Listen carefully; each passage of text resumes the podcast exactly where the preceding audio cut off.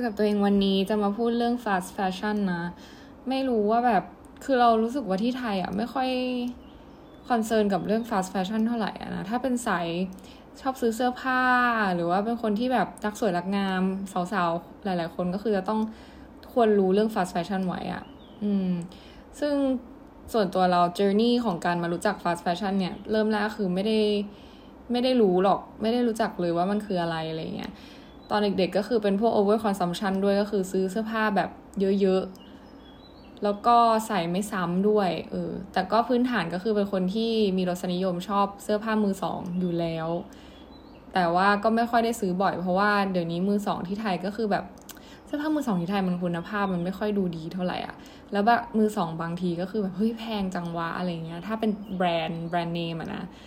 อืมเราก็เลยเหมือนลดการบริโภคเสื้อผ้ามือสอง แล้วพวกเสื้อผ้าใหม่ ๆ ตามแบรนด์ต่างๆเนี่ยเดี๋ยวนี้ก็แบบเออผลิตออกมาหน้าหน้าใสดีอะไรเงี้ยจนกระทั่งเรามารู้สึกว่าเฮ้ยแม่งเสียเงินกับการซื้อเสื้อผ้าเยอะมากเลย แล้วก็เสื้อผ้าเต็มตู้ แล้วเราบางตัวเราไม่ได้ใส่อะไรเงี้ยเราก็รู้สึกว่าเออเราจะมาลดคอสด้านนี้ ในการแต่งตัวทั้งที่เราเป็นคนที่ชอบแต่งตัวมากๆเลยนะเออแล้วทีนี้ก็ หลังๆมาเนี่ยก็ติดตามข่าวจากแบบพวกแบรนด์ต่างชาติอะไรเงี้ยก็เออพบว่ามันมีการจ่ายค่าแรงที่ไม่เป็นธรรมแก่คนที่ผลิตเสื้อผ้าเหล่านี้นะคือไม่เป็นธรรมยังไง เราก็ตอนแรกเราก็ไม่ได้ search ไม่ได้รู้เรื่องอะไรอะไรเงี้ยแต่ว่าเมื่อกี้เข้าไปดูของคนหนึ่งที่เขามี passion ในเรื่องเกี่ยวกับแฟชั่น แล้วก็ sustainable sustainable brand อะไรพวกเนี้ยเขาก็แชร์ไว้ว่าเออ ค่าแรงของพวกคนที่ผลิตเสื้อผ้าเราเนี่ยโดนกดมากบางคนนี่ได้แบบแค่สามพันบาทต่อเดือนอะไรเงี้ยซึ่งแบบมันเป็นค่าแรงที่มันไม่ถูกต้องจริง ๆอะซึ่งมีอย่างเงี้ยเยอะมาก เพราะว่าอะไรเพราะว่าเขาต้องการที่จะผลิตเสื้อผ้าจำนวนเยอะๆมาก ก็คือคนส่วนใหญ่ที่โดนผลกระทบจากเรื่องการจ่ายค่าจ้างไม่เป็นธรรมอะก็คือเป็น industry ของ fast fashion เนี่ยแหละ อืม เพราะเขาต้องผลิต เสื้อผ้าออกมาเร็วๆเยอะๆ ให้ทันท่วงทีให้ทันเทรนด์อะไรเงี้ยซึ่งเราก็เลยรู้สึกไม่ดีเลยจากการที่รับทราบเรื่องพวกนี้ก็เลยยิ่งทำให้เราต้องลดการบริโภคของเหล่านี้ลงอะไรเงี้ยอืมทีนี้เราก็เลยมาเจอเพจอันนึงนะ ชื่อ ILIU ซึ่งดีมาก ๆ เลยถ้าใครแบบ คือไม่ได้แชร์แค่เรื่องแฟชั่นอะของ ILIU นะ ก็จะมีเรื่อง concern ต่างๆ ในสังคมที่ที่ ควรจะได้รับความสนใจอะนะ แล้วก็แต่วันนี้เราจะหยิบในเรื่องของแฟชั่นขึ้นมาให้ให้เพื่อให้ความรู้แก่ผู้ฟังกันนะว่าแบบเออมันมีสิ่งนี้ คือเขาพูดเรื่อง how to anti haul วิธีเลิกซื้อเลิกอวดเลิกแกะกล่องของเรายูทูบเบอร์สายมินิมอลคือจริงๆแล้วเราพยายามจะเป็นยูทูบเบอร์ใช่ไหมทุกคน ก็ทำ Reels ด้วยใน Instagram อะไรเงี้ย แต่คือ มีอยู่ช่วงหนึ่งที่เราทำ Reel ที่เป็นแฟชั่น เพราะเราก็แบบมีเสื้อผ้าวินเทจอะไรเงี้ยเออเราก็เลยเอาวินเทจเสื้อผ้าของเรามามามาเหมือนแบบทำ Reel อะไรเงี้ย แต่พอหลังๆ คือทุกคนก็แบบชอบนะ เพื่อนเราก็แบบเหมือน DM มาบอกว่า เอ้ยทำอีกนะ แบบแกแบบเหมาะกับสายแฟร์มากเลย แต่มันมีความย้อนแย้งอยู่ในตัว ก็คือ เราเป็นคนไม่ซื้อเสื้อผ้าพร่ำเพรื่อ ไม่ซื้อเสื้อผ้าใหม่ ทีนี้เนี่ยเราไม่สามารถทำสายแฟร์อย่างต่อเนื่องได้ เพราะเราไม่ได้มีเสื้อผ้าเยอะขนาดนั้น เพราะว่าเราไม่ appreciate fast fashion แต่ถามว่ามีไหมยังมีอยู่ แต่เราพยายามจะใช้มันให้นานที่สุด แล้วก็เลือกตัวที่ชอบ แล้วก็ตัวที่ใส่ได้บ่อยจริง ๆ ใส่จนแบบเปื่อยยุย ก็คือไม่ถึงกับเปื่อยยุย แต่ว่าบางตัวก็เปื่อยยุยจริง แต่ว่าคือถ้าเราเบื่อหรือเราไม่อยากใส่แล้ว แล้วรู้สึกว่ามันไม่สปาร์กจอยแล้วอะ เราก็จะส่งต่อให้คนที่เขาใช้ เออ ซึ่งซึ่งเขาใช้จริง ๆ นะ แล้วเราก็รู้สึกดีมากที่เราแบบ หรือบางทีก็ขาย บางตัวที่แบบมันยังอยู่ในกระแสอะไรเงี้ย เออ ก็ขายเอาเงินเพราะว่างกใช่ปะเออ บางตัวก็ขายได้ บางตัวก็ขายไม่ได้อะไรเงี้ย แต่ว่าเหมือนเราต้องมีที่ลงสำหรับเสื้อผ้าเราเสมอ อันนี้คือเรานะ เราจะไม่มีการแบบทิ้งมันไว้ในตู้แล้วแบบไม่ใส่คืออันเนี้ยช่วงนี้จะเป็นนิสัยแบบนี้ตลอดเลยอะไรเงี้ย ก็เลยเหมือนไม่มีเสื้อผ้าใหม่อะ ก็เลยทำรีวิวทำอะไรพวกนี้ไม่ได้ก็เลยแอบย้อนแย้งเนาะจริง ๆ แล้วเราเหมาะกับอะไรพวกนี้ แต่ก็แบบก็เอติกส์ของตัวเองแล้วรู้สึกว่าเออ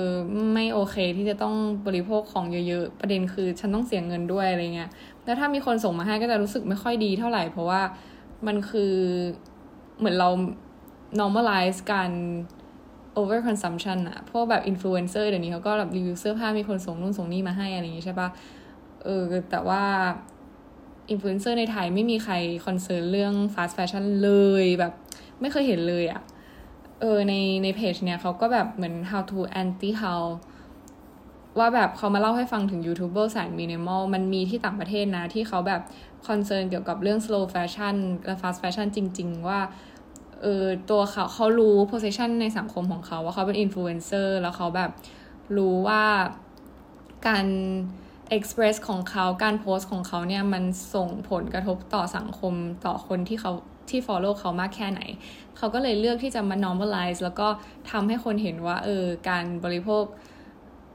ผลิตภัณฑ์ที่ไม่ใช่ fast fashion อะมันมันควรที่จะทำอะไรเงี้ย อืม ซึ่งในนี้เขาก็เหมือนให้คำแนะนำมาใน คือไม่ต้องเป็นยูทูบเบอร์ก็ได้ แต่เป็นวิธีการที่เขาทำที่ยูทูบเบอร์สายมินิมอลเขาทำกันนะ ขั้นตอนแรกก็คือ ต้องเข้าใจก่อนว่าทำไมต้องมี anti haul เขาบอกว่าเพราะของบางอย่างเราไม่ต้องมีมันเราก็อยู่ได้ อืม จริง ๆ นะ เพราะว่าเสื้อผ้าบางตัวมันยิ่งช่วงเนี้ยเราโควิด เราไม่ได้ออกไปไหนอะ่ะ บางตัวเรามีทำไมก็ไม่รู้อะเออ เพราะฉะนั้นเหมือนเราเราควรจะใช้ของที่เรามีอยู่ให้เกิดประโยชน์ให้คุ้มค่ามากกว่า ไม่ใช่ว่าแบบเออเราโมแต่สักแต่ว่าซื้อซื้อซื้อแล้วเดี๋ยวค่อยไป แล้วเดี๋ยวเราซื้อซื้อซื้อแล้วก็ใส่ครั้งเดียวอะไรเงี้ยซึ่ง เออ อันนี้คือสิ่งที่ต้อง concern ข้อแรกนะ ข้อที่สองก็คือ เพราะของบางอย่างเรามีอยู่แล้ว เป็นไหมเวลาเราซื้อเสื้อผ้าเราซื้อแต่แบบเสื้อแบบเดิมๆแม่เราอะเป็นเยอะมากเสื้อสไตล์เดิมตลอดเวลาแล้วแบบแค่เปลี่ยนสีแบบเราไม่ใช่สีแบบที่ต่างกันเลยนะ สีแบบสีขาว แล้วอีกตัวหนึ่งเป็น off-white อะไรเงี้ย off-whiteซึ่งแบบมันมันมีอยู่แล้วนี่ทำไมเราจะต้องซื้อแบบเดิม แต่แค่แบบสีต่างนิดเดียวด้วยอะไรเงี้ย แต่เราก็พอเข้าใจในพาร์ทนี้นะ แต่ว่าเราลองลองคิดใหม่ละกันว่าแบบเราต้องการมันจริงหรือเปล่าถ้าเรามีอยู่แล้วอะไรเงี้ยข้อที่สามคือเพราะของบางอย่างทำให้คนเดือดร้อนเออประเด็นเนี้ยแหละที่ที่พูดไปเมื่อกี้นะ เพราะว่าของที่ราคาถูกเนี่ยมันจะถูกผลิตออกมาเป็นจำนวนมาก เป็นธรรมดาที่มันจะต้องทำกำไร และจุดนั้นเองผู้ผลิตจะเลือกว่าจะจ่ายค่าแรงต่ำเออก็คือเหมือนไม่สนใจ ethics จริยธรรมในการ แบบกระบวนการอย่างนั้นนะเออ หรือไม่ว่าจะเป็นเรื่องสิ่งแวดล้อมหรือแรงงานนะ ซึ่งเนี่ย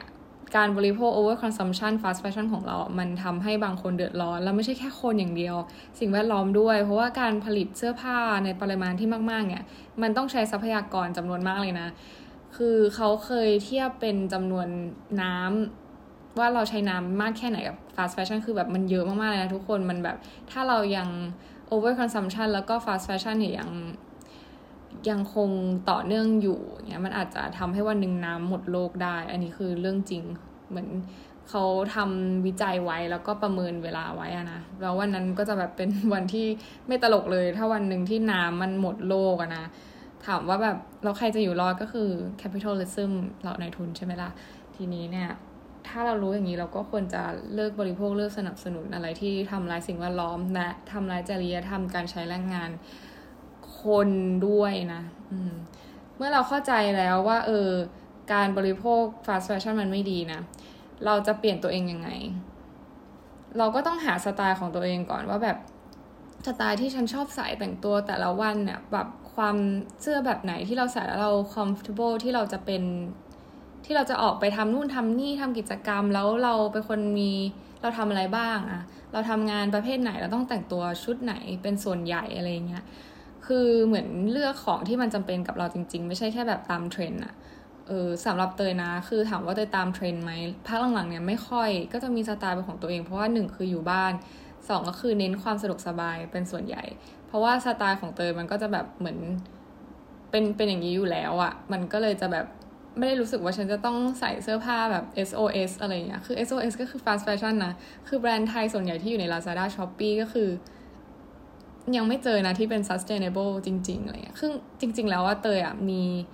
มีความตั้งใจมากๆเลยว่าอยากจะทำแบรนด์เสื้อผ้าของตัวเอง แล้วก็อยากทำให้มันเป็น sustainable คือจะทำหลายรอบแล้วเว้ย แต่ว่าเราแค่รู้สึกว่าถ้าทำให้มัน sustainable แบบ 100%ไม่ได้อะเราจะไม่ทำเพราะเราอยาก คือเราไม่ได้อยากแค่ได้เงินอะแต่เราอยากช่วยโลกและอยากให้คนอื่นแบบบริโภคสินค้าเราและช่วยโลกไปด้วยในเวลาเดียวกัน อันนี้คือสิ่งที่เราตั้งใจ แต่ว่าที่เมืองไทยก็ไม่เคยเห็น คือมันมีเป็นแบรนด์แบบโลโก้แบบเล็ก ๆ เลยเว้ยที่เขาแบบ sustainable จริง ๆอะมีอยู่แบรนด์หนึ่งที่เราใช้อยู่ ก็คือชื่อ s a s i n i t s นะ เป็นแบรนด์ของเพื่อนของรุ่นน้องเราอีกทีหนึ่งซึ่ง เขาที่ถามว่ามันมัน slow fashion มากเว้ย เพราะว่าเรารอเป็นเดือน แล้วเขาถักเอง เออ เป็นเสื้อแบบเหมือนถักอะเป็นใยผ้าเราไม่รู้แบบเรื่องเกี่ยวกับ materials นะ แต่ว่ามันเป็น slow fashion ของจริง แต่ข้อเสียของ slow fashion ก็คือมันแพง แบรนด์ที่เป็น sustainable แบรนด์ตอนนี้ที่ฮิตฮิตมาก ๆ เลยนะ อย่างเช่น Pangea ที่ตัวหนึ่งแบบ 3-4 พันอะไรประมาณนั้นเลยอะ ก็อาจจะไม่จบตอบโจทย์ของคนที่อาจจะฐานะปานกลางแล้วแบบเออไม่ได้ไม่ได้ซื้อเหล่านี้ ไม่สามารถ afford เหล่านี้ได้ภายในเงินก้อนเดียวเลยเขาก็ต้องอาศัย fast fashion ซึ่งเข้าใจได้ แต่ว่าเราลดจำนวนการบริโภคลงได้นะอืมไม่จำเป็นว่าจะต้องซื้อแบบ sustainable brand เพื่อให้แบบเออเราถึงจะช่วยโลกได้ เราก็ช่วยโลกได้ในการบริโภค fast fashion แต่น้อยลง อือ ซึ่งเพื่อเรามีสไตล์ของตัวเองแล้วอะเราก็จะไม่ได้แบบรู้สึกว่าเราจะต้องซื้ออันนี้ไม่ได้ทุกคนใส่แล้วจะต้องซื้ออย่างเช่นแบบเสื้อร้านมิดที่ที่แบบมันเป็นเหมือนผ้าผ้าฝ้ายที่มันแบบเป็น smock ที่แขนแล้วก็เป็นทรงที่แบบทุกคนใส่เว้ย คือเราแบบซื้อแรก ๆ เพราะเราชอบแบบมันจริง ๆ แล้วพอตอนหลังคือตอนแรกเขาไม่ได้ over consume แบบ เขาไม่ได้ over produce ขนาดเนี้ยไม่ได้ผลิตมาจำนวนที่เยอะขนาดเนี้ยตอนนี้คือผลิตเยอะมาก จนเรารู้สึกว่า โอเคเราเราเราเสียเรารู้สึกเสียความ trust ในแบรนด์เขาไปนิดนึงไปไปเลยแหละ ไม่ได้ซื้อของเขาอีกเลย เพราะเรารู้สึกว่าเออมันคือ fast fashion แล้วมันเขาเขาแค่เป็นนายทุนที่อยากได้เงินเฉยๆอะไรเงี้ยไม่ได้คำนึงถึงแบบ คือเราไม่รู้กระบวนการเขาเบื้องหลังอะไรเงี้ย แต่คือจากภาพที่เห็นข้างนอกเรามองว่าแบบ เออ มันก็แค่แบรนด์หนึ่งที่อยากได้เงินอยากรวย ใครๆก็อยากรวยแต่แบบ เออเราขอไม่เลือกซื้อแล้วกันอะไรประมาณเนี้ย อีกหลาย ๆ แบรนด์นะที่เราเคยซื้อแล้วเราก็แบบหยุดซื้อ ถ้าเราไม่ได้ชอบจริง ๆ เราก็จะไม่ซื้ออะไรเงี้ย อืม พอเราเจอสไตล์แล้วเราก็ จะมั่นคงกับเขาเรียกว่าอะไรมั่นคงกับวิธีการซื้อของเรามากขึ้น อืม แล้วก็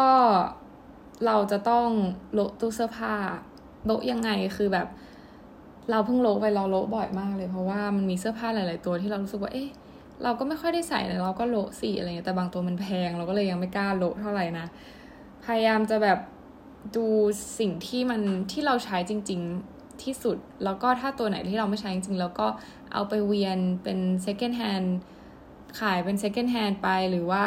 เอาไปแบ่งปันให้คนที่ใช้แล้วเกิดประโยชน์จริง ๆ ให้ได้ใช้นะ หรือว่าเอาไปทำอย่างอื่นอะเออ ซึ่งมันทำได้หลายอย่างเลยนะ ถ้าเป็นคนแบบชอบ create ชอบ DIY อะไรเงี้ยก็จะเอาไปทำได้หลายสิ่งมากๆอะไรเงี้ยไม่ต้องเสียดาย เพราะว่ามันดีกว่าถ้าเรามาแขวนไว้เฉยๆ แล้วเราไม่ได้ใช้มัน อืมเราซื้อมาก็จริงแต่แบบเราใส่ไปแล้ว แล้วมันไม่ได้ spark joy แล้วเราไม่ได้ใส่บ่อย มันก็ มีค่าเท่าเดิม เพราะฉะนั้นเราเอาไปต่อยอด ให้คนที่เขาได้ใช้ใช้ให้เกิดประโยชน์ดีกว่านะ อืม นั่นแหละ ซึ่งก็เป็นวิธีที่เขาก็บอกแบบวิธีการมาเลยว่าแบบหนึ่งต้อง wardrobe declutter ก็คือลดตัวเสื้อผ้าให้เหลือแต่สิ่งที่ใช้ แล้วก็อันนี้เป็นวิธีการเขาบอกว่า 30คูณ30 capsule wardrobe challenge ก็คือท้าให้ตัวเองใส่เสื้อผ้า 30 ชิ้นวนไปในหนึ่งเดือน คือ ส่เสื้อผ้าซ้ำมาแหละ เออ แล้วหลายคนในยูทูบเบอร์ต่างประเทศนะ ไม่เคยเห็นยูทูบเบอร์ไทยเลยเว้ยเอาจริง เขาเขาพยายามจะ normalize การใส่เสื้อผ้าซ้ำในช่องของเขาเองเลยนะ เพื่อที่จะให้ทุกคนเห็นว่าแบบเอ้ยการใส่เสื้อผ้าซ้ำมันคือเรื่องปกติ มันเราไม่จำเป็นจะต้องตามเทรนหรือแบบ มีเสื้อผ้าอัปเดตใหม่ๆ ตลอดเวลาเลยมันดี แล้วบางบางยูทูบเบอร์บางท่านถึงขั้นว่าแบบช่วงนี้ไม่ควรซื้ออะไรเลยเออช่วงนี้ไม่ควรแบบบริโภคสิ่งไหน เพราะว่าแบรนด์นี้นู่นนี่นั่นหรือว่าแบบคือออกมาในแง่ที่ว่าให้ความรู้นะ ไม่ใช่ว่าแบบออกมาว่าเขาอะไรอย่างเงี้ยเออว่าช่วงนี้แบบสิ่งนี้ over consumption กันเยอะเลยนะ แล้วก็มีเอ่อ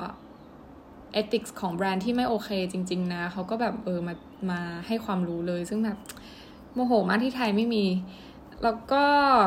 ในนี้เขาบอกให้ทำตารางวางแผนใส่เสื้อผ้าที่มีแมทช์ที่มีแมทช์ลุคให้ไม่ซ้ำก็คือเหมือนใส่เสื้อผ้าชิ้นเดิมนั่นแหละ แต่ว่าแมทช์ยังไงให้เหมือนเราใส่เสื้อเสื้อผ้าใหม่ เสื้อเอาจริงๆนะ มันไม่มีใครมาสังเกตเราขนาดนั้นอะ ว่าเฮ้ยเอ้ยใส่เสื้อผ้าซ้ำมันอาจจะมีก็คือคนโรคจิตคนว่าง ก็ปล่อยเขาไปให้เขาแบบมานั่งดูเอ้ยใส่เสื้อผ้าซ้ำเลยอะเรื่องของฉัน เรื่องของเธอก็เธอก็ไปทำหน้าที่ของเธอให้ดีอะไรเงี้ยเราไม่ต้องไปแคร์คนเหล่านี้ get ปะเอาในสิ่งที่เราเชื่อแล้วยึดมั่นดีกว่า อืมแล้วก็อีกอย่างหนึ่งที่เขาพูดถึงคือมันไม่ใช่แค่เสื้อผ้านะที่ต้อง concern มัน products อื่นๆด้วย เขาบอกว่าขั้นตอนที่ 3 ให้ทำ product I regret buying checklist list ออกมาว่าของอะไรบ้างที่ซื้อมาแล้วเสียใจภายหลัง เออ เคยไหมซื้อของแล้วแบบเสียใจภายหลัง คือรู้จักตัวเองก็แล้วโหลดตู้ก็แล้ว แต่ก็แบบ เราจะต้องดูในเรื่องนี้ด้วย เพื่อที่เราจะได้ไม่ต้องไปซื้อมันอีก อืม อย่างเช่น เสื้อผ้าบางอย่างอะไรเงี้ย แล้วก็ที่สำคัญก็คือ เครื่องสำอาง เออ คนจะเป็นเหยื่อของผู้หญิงเลยแหละ จะเป็นเหยื่อของเครื่องสำอางกันตลอดเวลาว่าแบบตัวนี้ดีพอรีวิวใหม่มาตัวนี้ดีก็ไปซื้อน้ำตบเอยเซรั่มเอยโลชั่นเอยอะไรอย่างเงี้ยหรือว่าน้ำหอมกลิ่นต่างๆ ซึ่งบางครั้งเราเราซื้อมาจริง ๆ เราไม่เข้าใจความเหตุผลของการซื้อเยอะๆมันเป็นความอยากล้วนๆเลยนะเว้ยคือซื้อเยอะๆมาแล้วไงเรามาใช้พร้อมกัน เราก็ไม่ได้รู้ว่าว่าอันนั้นมันดีหรือไม่ดี เพราะเราใช้รวมกันเราจะไปรู้ได้ยังไงอะ เออเพราะฉะนั้นเราต้องใจเย็นๆ ตอนนี้การบริโภคพวกเครื่องสำอางของเราก็คือ ถ้ามีเซรั่มหนึ่งตัวเราก็คือใช้หนึ่งตัวให้หมดแล้วค่อยซื้อใหม่ หรือว่ามีโทนเนอร์คือใช้หนึ่งตัวให้หมดแล้วก็ซื้อใหม่ พยายามจะใช้รุ่นเก่าๆให้หมดที่สุด เพราะว่าก็เคยเป็นคนซื้อบ้าบอเหมือนกัน ยิ่งแบบเครื่องสำอางเวลาไปต่างประเทศสมัยก่อนเงี้ยโอ้โหอยากให้ได้เข้า Sephora คือซื้อตลอดแล้วแบบ ซื้อมาแล้วมันมากองไง แล้วเราถามว่าเราใช้หมดไหม in the end of the day เราแบบพบว่าเฮ้ยมันใช้ไม่หมดจริง ๆ แล้วมันเยอะมาก คือแล้วเราแต่งหน้าจัดขนาดก็ไม่เราใช้แต่ของเดิมๆเพราะฉะนั้นเราจะซื้อทำไมนี่ get ปะถ้าไม่ได้จำเป็นก็คือจะไม่ซื้อเว้ยก็เป็นไอ้นี่อีกเช่นกันย้อนแย้งในตัวเองเช่นกันก็คือพยายามคือเราพยายามจะทำทุกอย่างเพื่อให้ให้เราแบบอยู่ในจุดที่เราต้องการอะ get ปะก็เลยทำ reel เกี่ยวกับแบบพวก makeup พวกแต่งหน้าอะไรอย่างงี้ด้วยเว้ย ทีนี้เนี่ยพอทำ makeup มันก็ต้องการสีสันใหม่ๆ การแต่งหน้าสไตล์ใหม่ ๆ ทีนี้เราก็ต้องมีแบบพวกพาเลตใหม่ๆ หรือลิปสติกใหม่ๆอะไรเงี้ย มันก็เลยทำให้เราต้องซื้อ แล้วมันก็ย้อนแย้งเราก็ไม่อยากซื้อ เก็ตปะวะงงไหม แต่เดี๋ยวกำลังจะหาวิธีการอยู่ว่าทำยังไงที่เราจะแบบใช้สิ่งเดิมโดยที่เราไม่ต้องซื้อใหม่แล้วแบบเราสามารถแบบ ไปถึงในจุดที่เราต้องการได้บ้างนะเพราะตอนนี้มันย้อนแย้งแล้วเราก็งงไปหมดเลยว่าฉันควรจะทำยังไงดีเลยต้องหาจุดยืน คือจุดยืนมันมีอยู่แล้วว่าเราไม่อยาก over consumption เพราะว่าหนึ่งคือเราไม่ได้แบบมีเงินถุงเงินถังอะไรขนาดนั้นด้วยนะแล้วก็สองก็คือเราไม่ได้อยากจะใช้ของที่ไม่จำเป็น แล้วก็ซื้ออะไรที่มันไม่จำเป็นอะ่ะ เออ แล้วเขาก็นี่เขามี list ออกมาให้เลยนะ เช่นเครื่องสำอางที่มีส่วนผสมเยอะไป มันยังเพิ่มความเสี่ยง โทนเนอร์ที่เขาบอกกันว่าดี pre-serum ที่ต้องทาก่อนเซรั่มน้ำตบที่อาจจะไม่ช่วยอะไร ซื้อแล้วเสียใจไหมเออลอง list ออกมาว่าอะไรบ้างที่เราซื้อแล้วเสียใจ เสื้อผ้าตามเทรนด์ตามฤดูกาลเช่นคอลเลกชันฤดูใบไม้ผลิซื้อทำไมมีหรอใบไม้ผลิ coat กันหนาวเอ่อคือตัวเดียวก็พอเอาจริงถ้าคุณเป็นคนอยู่ที่ประเทศไทยตลอดเวลานะ ตัวเดียวพอแล้วใส่ในแบบ ในห้องแอร์เฉยๆอะไรเงี้ย แต่ถ้าไปต่างประเทศบ่อยๆ พวกเนี้ย คือเราไปต่างประเทศบ่อย เราก็จะมีเยอะมาก แล้วมันเยอะเกิน เยอะจริง ๆ ตอนนี้โค้ดเสื้อผ้าหน้าหนาวของเรามันเยอะมาก แกมันมีทุกแบบเลยซึ่งมันไม่ดีเลย เพราะว่าสุดท้ายเราใส่ได้บ่อยแค่ไหนเราใส่ไม่บ่อยเลย ก็ไม่ได้ช่วยอะไรเลยนะ แต่ว่าสิ่งที่เราทำก็คือเราใส่โค้ดมือสองนะจ๊ะ นี่ ก็คือพยายามจะไปสอย แต่ที่ไทยอะมันไม่ค่อยมีโค้ดมือสองเอ่อ ถ้าแหล่งเสื้อผ้ามือสองที่เรารู้สึกว่าตอนนี้แบบโอเคนะมันจริง ๆ มันมีโกดังอะไรพวกนี้ด้วยนะ แต่ที่หนึ่งที่เราชอบไปเดินก็คือตลาดรถไฟเออมันจะมีเสื้อผ้าพวกมือสองแบบน่ารักน่ารักวินเทจเยอะอะไรเงี้ยซึ่งส่วนใหญ่เราก็จะซื้อ coat มือสองด้วย แล้วก็มี coat มือหนึ่งด้วยอะไรเงี้ยส่วนใหญ่คนที่ไปเที่ยวต่างประเทศบ่อยๆเขาก็จะเป็นเหยื่อของพวก Uniqlo อะไรอย่างงี้ใช่ปะถ้าซื้อ Uniqlo ก็คือจะใส่บ่อยๆเลย เพราะว่ามันมันเหมือนเป็นเป็นอะไรที่ใส่ได้บ่อยอยู่แล้วด้วยแหละ เสื้อครอปที่ไอดอลใส่ล้วปัง แต่เราใส่แล้วพัง เออ อันนี้คือซื้อแล้วเสียใจ ไม่ใช่ว่าเขาใส่แล้วสวยแล้วเราจะใส่แล้วสวยไง ทีเนี้ยคนก็เป็นเหยื่อในเรื่องพวกนี้อีกเยอะเหมือนกัน เพราะฉะนั้นเนี่ยเราต้องรู้รูปร่างตัวเองนะ ไม่ใช่ว่าเราเห็นเขาใส่แล้วสวย เฮ้ย น่ารักจังเลยแล้วเราซื้อเลย กดเร็วเดี๋ยวนี้มันซื้อง่ายด้วย ยิ่งพวกช่วง Lazada s h o p e e 6.6 หรืออะไรพวกนี้ที่มันมีเซลล์เยอะๆอะ่ะ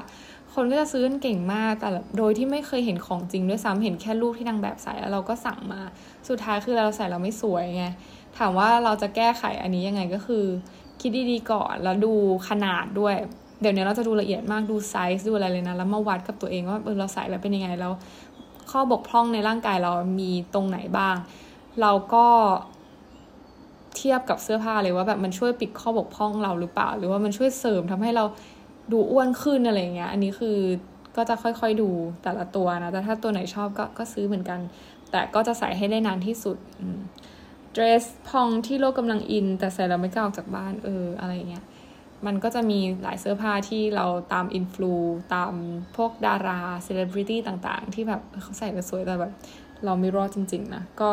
ต้องเช็คดีๆ ก่อนซื้อ แล้วก็ของใช้แล้วทิ้งที่มีสิ่งที่ใช้ได้นานกว่า ทดแทนได้ เช่น ครีมนวดผมมีโกนพลาสติกสำลีใช้แล้วทิ้ง อืม จริงๆแล้วมันมีของที่ทดแทนกันได้ ก็อย่างเช่นสำลีใช้แล้วทิ้ง ไม่ใช่สิสำลีที่แบบซักได้อะแต่ทีนี้เราก็ไอเรื่องพวกนี้นี่จะต้องไปดูอีกทีตามไลฟ์สไตล์ของคนนะ รู้สึกว่าถ้าสมมติว่าคุณเป็นคนที่ ซักสำลีไม่สะอาด เป็นคนไม่สะอาดเลยสำลีใช้แล้วทิ้งก็คงเป็นตัวเลือกของคุณ แต่ว่ามันจะมีแมทสำลีที่ใช้แล้วทิ้งที่มันเป็น material ที่เขาเรียกว่ามันมันดีกว่าที่เราจะใช้แบบปกติอะไรประมาณเนี้ยหรือว่ามีดโกนพลาสติกเนี่ยจริงเราไม่ควรซื้อไหมเราควรซื้อเป็นมีดโกนที่มันใช้ได้หลายครั้งแล้วเปลี่ยนใบมีดโกนเอาอย่างนั้นดีกว่าไหม เพื่อลดการผลิตพลาสติก แล้วก็ลด ปริมาณพลาสติกในโลกด้วยอะไรเงี้ย ส่วนครีมนวดครีมนวดผมเหรอ คืออันนี้ไม่รู้ว่า ครีมนวดผม อันนี้ไม่เข้าใจอะ sorry เอ่ออีกข้อหนึ่งอีกอีกสองข้อข้อของที่เป็นอันตรายกับคนอื่น หรือทำให้คนอื่นเดือดร้อน เช่นของที่ไม่แคร์สิ่งแวดล้อมของที่ใช้แรงงานเยี่ยงทาส product หรือว่าแบรนด์ที่ทดลองหรือทำลายสัตว์ เออ จริง ๆ ถามว่าเราก็ไม่ได้ดูละเอียดถึงขั้นไปเข้าเว็บไซต์ แล้วก็ดู ethics ของแบรนด์ขนาดนั้นนะ แต่ถ้าเป็นคนที่คือคนต่างชาติอะคนฝรั่งอะไรพวกนี้เขาแบบแคร์เรื่องพวกนี้กันมาก ๆ เว้ย ไม่ใช่แค่สามเรื่องนี้ด้วยนะ เป็นเรื่องเกี่ยวกับแบบ work workplace อะว่าเขาทำงานกันยังไง มีสัดส่วนของคนผิวสี คน Asian คน Caucasian อย่างพอเหมาะไหมหรือว่าแบบมีการ racist ไหมในองค์กรอะไรเงี้ยซึ่งถ้ามีอะไรพวกเนี้ยเขาก็จะแบบไม่โอเคกับแบรนด์นั้นๆ มาก ๆ ซึ่งที่ไทยไม่มีเลย ไม่มีเลยจริง ๆ แล้วเราก็เราเรารู้สึกเห็นด้วยกับต่างชาตินะว่าแบบเรื่องพวกนี้เป็นเรื่องที่เราควรจะ concern ถ้าตัวแบรนด์เองไม่ได้มี ethics ไม่มีจริยธรรมในการดำเนินงาน หรือในกระบวนการต่างๆ ได้ดีพอเงี้ยมันก็เหมือนคนที่แบบทำธุรกิจแบบไม่โปร่งใสแล้วแบบสักแต่ว่าอยากจะได้เงิน แล้วก็เอาพวกแบบความสวยความงามมาล่ออะมันดู คือเราไม่คือส่วนใหญ่เขาอาจจะไม่ได้มาคิดมากขนาดนี้แต่สำหรับเราเรามองว่า ถ้าคุณจะได้เงินจากเรา คุณก็ต้องเป็นคนดีด้วยอะเออ ไม่ใช่ว่าแบบ คุณจะมาทำอะไรก็ได้ แล้วแบบเราจะบริโภคชิลๆแบบเอ้ยสวยดีก็ซื้ออย่างเงี้ยเราเราไม่ทำเพราะว่าเราไม่อยากแวลูคนพวกนี้ เราไม่อยากสนับสนุนคนพวกนี้ ให้เขาแบบมีเงินมีชีวิตที่ดีบนความทุกข์ หรือว่าความยากของคนอื่นอะ อันนี้คือเอติกส์ของเรานะ แต่คนอื่นไม่รู้จะยังไงนะ แต่เราเรารู้สึกว่าเราควร normalize เรื่องนี้ด้วยอะ เพราะแบบเราเราเราปล่อยให้ในทุนมีอิทธิพลมากเกินไป แล้วในทุนนั้นไม่ได้สนใจชีวิตคนอื่นเลยนะ คือเรื่องที่ไม่ควรเกิดขึ้นในสังคมนะข้อถัดไปคือของที่ไม่จำเป็นต้องแบ่งเพศ อืม คือของที่สามารถใช้ได้ทั้งสองเพศเพื่อที่เราจะแบบเหมือนเราแชร์กันใส่ได้อะไรประมาณเนี้ย เสื้อผ้า oversize เออซึ่งผู้หญิงใส่ oversize ก็คือเท่ที่เกาหลีก็คือใส่กัน เยอะแยะหรือว่าแบบพวกสกินแคร์บางตัวที่เราสามารถใช้ร่วมกันได้นะ ไม่ว่าจะเป็นโฟมล้างหน้าแบบที่เป็นอย่างเราใช้ Cetaphil อะไรเงี้ยซึ่งใช้ได้ทั้งผู้หญิงผู้ชายอยู่แล้ว หรือว่าแบบหลาย ๆ อย่างเออสำหรับผู้ชายอาจจะไม่จำเป็นหรือเปล่าอะไรเงี้ยเพราะบางโฟมล้างหน้าโอเคเขาจะเคลมว่าผู้ชายแบบลูกขุมขนใหญ่กว่าหน้าผู้ลูกขุมขนแบบ ใหญ่กว่าอะไรเงี้ยอาจจะต้องการการดูแลเพิ่มเติม แล้วก็ใช้สกินแคร์ของผู้ชายโดยเฉพาะหรือเปล่าเออบางคนมันอาจจะต้องการอะไรเงี้ยแต่บางคนก็ไม่ต้องการอะไรเงี้ยก็ลองชั่งน้ำหนักเอง แล้วก็ดูสภาพผิวหน้าตัวเองว่าเราต้องการอะไรพวกนั้นจริง ๆ หรือเปล่าอะไรเงี้ยหลายครั้งเราอยากมีใบหน้าที่สละสลวยแล้วเราก็ถูกหลอกจาก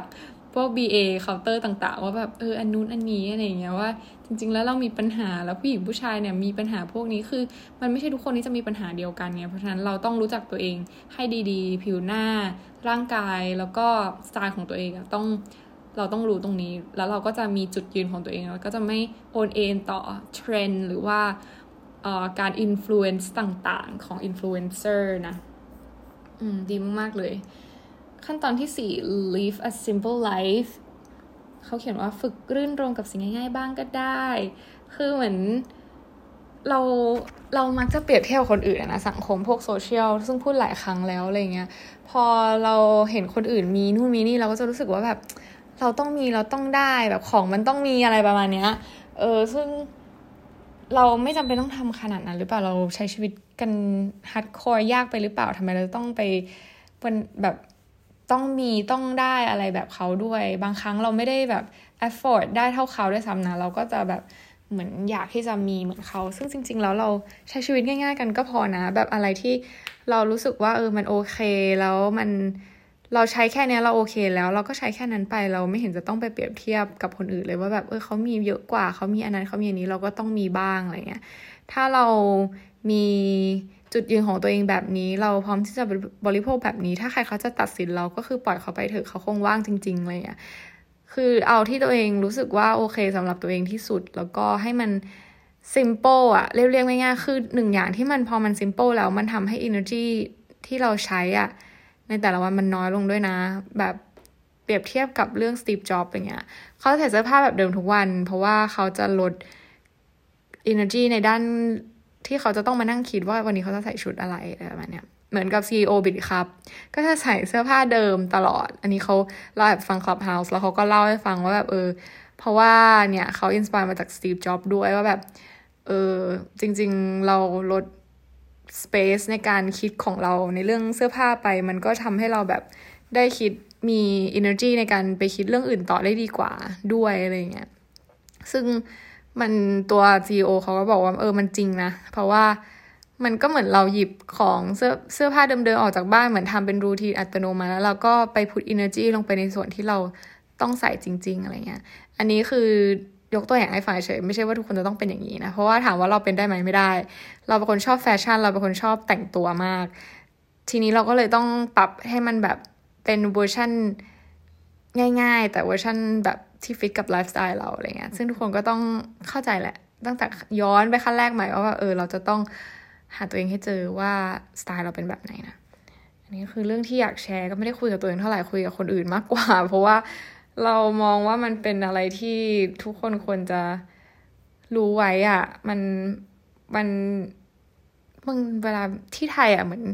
ตามหลังที่อื่นอยู่เยอะมากๆจริงแล้วบางครั้งเราคอนเซิร์นอะไรพวกนี้เราคุยกับใครไม่ค่อยรู้เรื่องเลย เพราะว่ามันไม่ได้มีใครคิดหรือว่ามองเห็นเรื่องนี้เป็นประเด็นขนาดนั้นอะไรเงี้ยซึ่งมันก็เหมือนเราก็อยู่ที่เดิมต้องรอให้ประเทศไทยแบบก้าวมาเท่าเราก่อนแล้วเราถึงจะแบบพูดคุยกับคนอื่นได้ เราถึงเบื่อที่จะอยู่ประเทศไทยมากๆเลยแต่ถามว่ามันมีคนที่คอนเซิร์นเรื่องนี้ไหมมีนะแต่มันกลุ่มแบบโคตรเล็กอะเออแล้วเราก็ไม่ได้สูงสิงอะไรกับใคร เราก็ไม่เลยไม่ได้แบบ นักเปลี่ยนความคิดอะไรกับใครเท่าไหร่อาจจะยังไม่เจอคนที่เข้าใจแล้วก็แบบคุยกับเรารู้เรื่องมั้งอืม anyway จ้ะจบจ้าวันนี้ หวังว่าจะได้ความรู้นะจ๊ะบาย